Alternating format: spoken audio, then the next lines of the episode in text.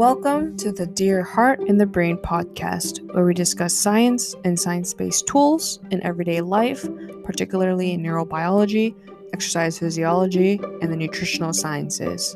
My name is Jessica Wong, and I am a neuroscience student at the University of Southern California. Today's podcast episode is going to be all about the news.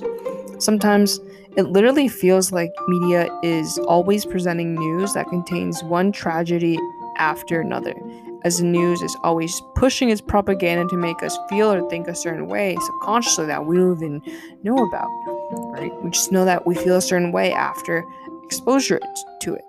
National and world disasters wreak havoc on families and individuals, and these traumas, they often create a ripple effect that actually impact other people outside of the actual physical incident.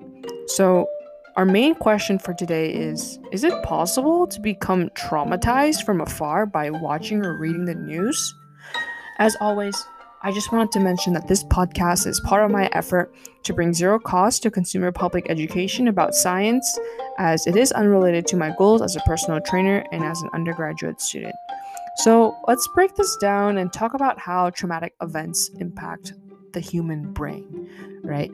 In psychological terms, trauma occurs when we feel that our lives may be in danger and that we don't have control over the situation.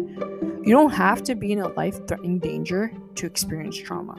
It's simply enough that our brain believes that we are in grave danger, right? That's that's wild there's this tiny area in our brain we've talked about it in this epi- in, in this pod in those podcast episodes previously that that first responds to danger right? Our amygdala that's the first responder.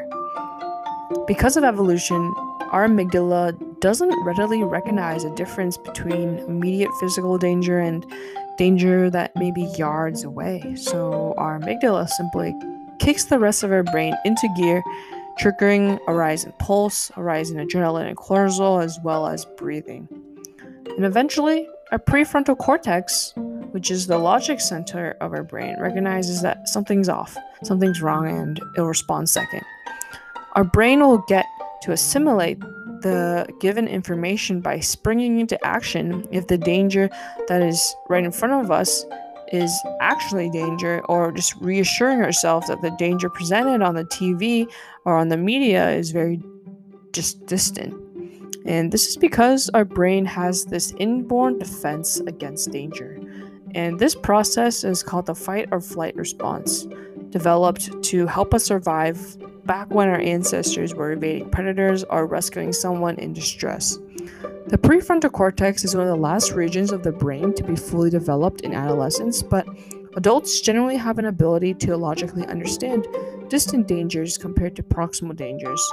That's why when disasters and trauma that occur far away from us can feel threatening, even when we're sitting safely elsewhere.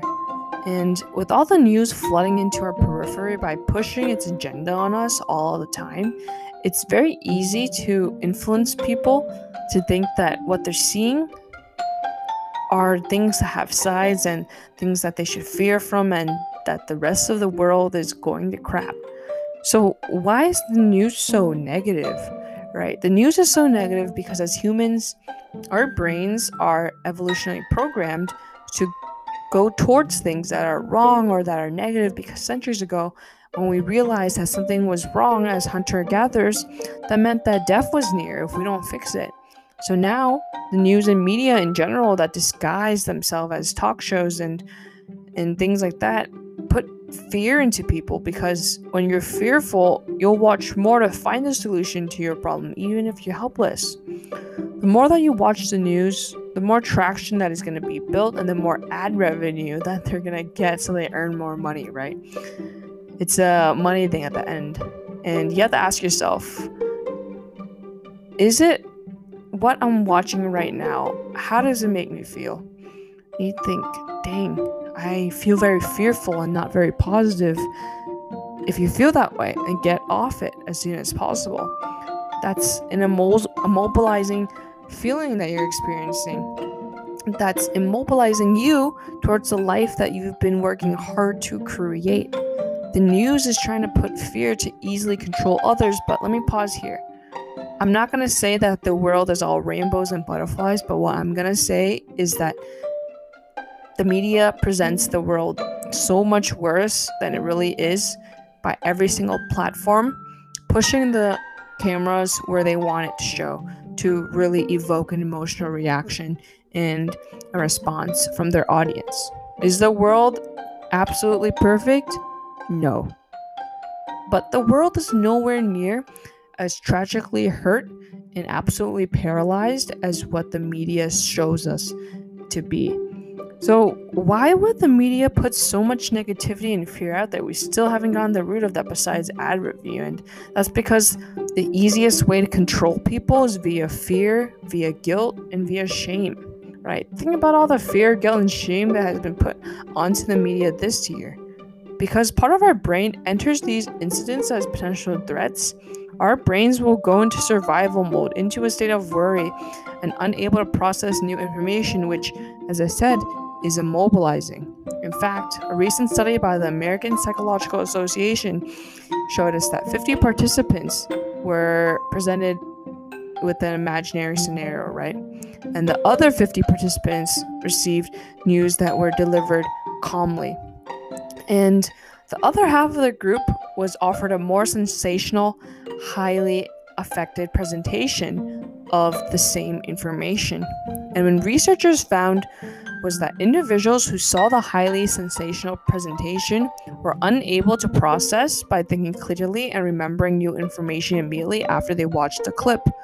The study was key in indicating that individuals who viewed the very emotional invoking news clips may have been experiencing stress and anxiety, and does appear that the news delivered in an alarming way will create a fear response that is immobilizing, even if the viewers know that the story is fake, that the story is imaginative. This highly suggests that our fear response is not always tied to logic, okay? As humans, we are very emotional creatures and our brains can quickly recognize danger first, even if there's not an immediate threat in front of us. In fact, as humans, we tend to think negatively to protect ourselves from reality. If things turn out better than expected, then we're, we're relieved. If things turn out to be worse, then we think, oh, at least we're prepared, right? The last thing that I want to talk about in this episode is secondary traumatic stress right? Many of you have heard of post traumatic stress disorder, aka PTSD, but secondary traumatic stress, aka STS, is also very familiar, which is known as the compassion fatigue. STS is, is common among trauma therapists and, for, and first responders, aka EMTs, and paramedics, and it can happen to anyone who interacts with or views the trauma of others for long periods of time.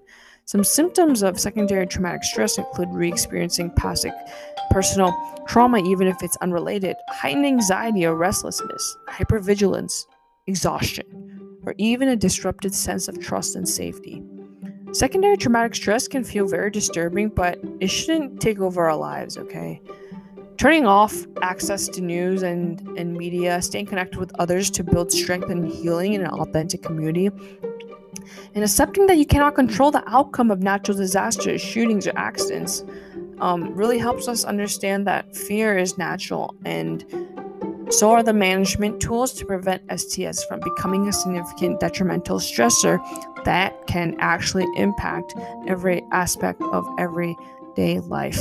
On a more personal note, it did take me a period of time to fully understand and fully take action that there is no one notification from your phone or your computer or or news that is that urgent on the on the radio or internet that is breaking news breaking enough that requires our greatest energy or focus right growing addicted to tuning into all the crises and all that are happening all over the world the intention with with their intention to spread the message to create awareness isn't going to be the thing that moves our needle forward to, to create the life to create the community or to create the environment that we truly need to thrive.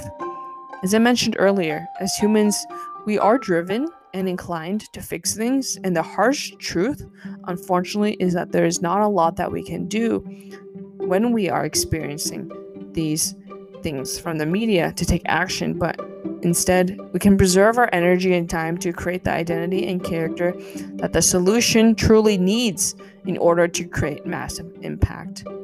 Well, that's all I have for you for our episode today.